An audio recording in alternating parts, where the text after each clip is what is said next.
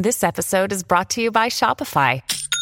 Forget the frustration of picking commerce platforms when you switch your business to Shopify, the global commerce platform that supercharges your selling wherever you sell. With Shopify, you'll harness the same intuitive features, trusted apps, and powerful analytics used by the world's leading brands. Sign up today for your $1 per month trial period at shopify.com slash tech, all lowercase. That's shopify.com slash tech.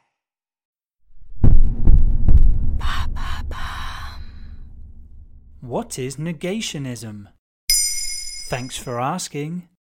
Historical negationism refers to the practice of manipulating historical records to deny that certain events happened or distort the narrative around them.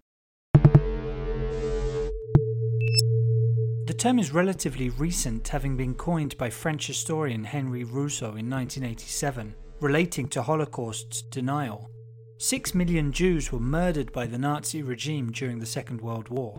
Holocaust denial is certainly one of the most well known and common examples of negationism, but similar distortion strategies have been seen relating to other genocides and war crimes across the world. Negationism is a crime in some countries like Germany, while elsewhere the approach is more cautious due to questions about freedom of speech. Other laws can apply to negationist statements if they are also of a hateful or discriminatory nature. So, what exactly does negationism look like? Techniques include using forged documents to justify an alternative version of events, creating doubt about genuine documents, manipulating statistics, and deliberately mistranslating texts. Then you've also got the destruction of physical evidence through book burning or the smashing of statues. In the case of Holocaust denial, some deny the existence of the gas chambers in concentration camps. They downplay the extent of Hitler's final solution, claiming that the Nazis merely deported Jews and didn't exterminate them. Others recognize that there was mass murder, but put the death toll significantly lower than the accepted figure of 5 to 6 million. Surveys in recent years have shown there is still a shocking level of Holocaust denial in the 21st century. Just last year, a survey found that 5% of UK adults do not believe the Holocaust took place. In other regions like sub Saharan Africa, Asia, the Middle East, and North Africa, awareness levels are much lower, but among those who have heard of the Holocaust, only half or less believe it has been accurately described by history. Would anyone do or think something like that?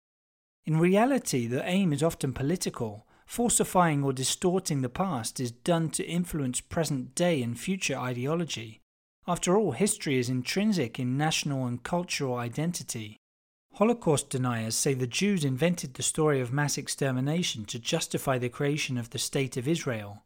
As the adage goes, history is written by the victors.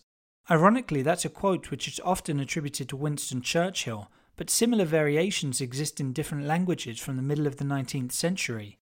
In 2020, there has been a culture of denial around the COVID 19 pandemic, with many choosing to believe the virus doesn't exist, that it's just like a mild cold, or espousing other conspiracy theories.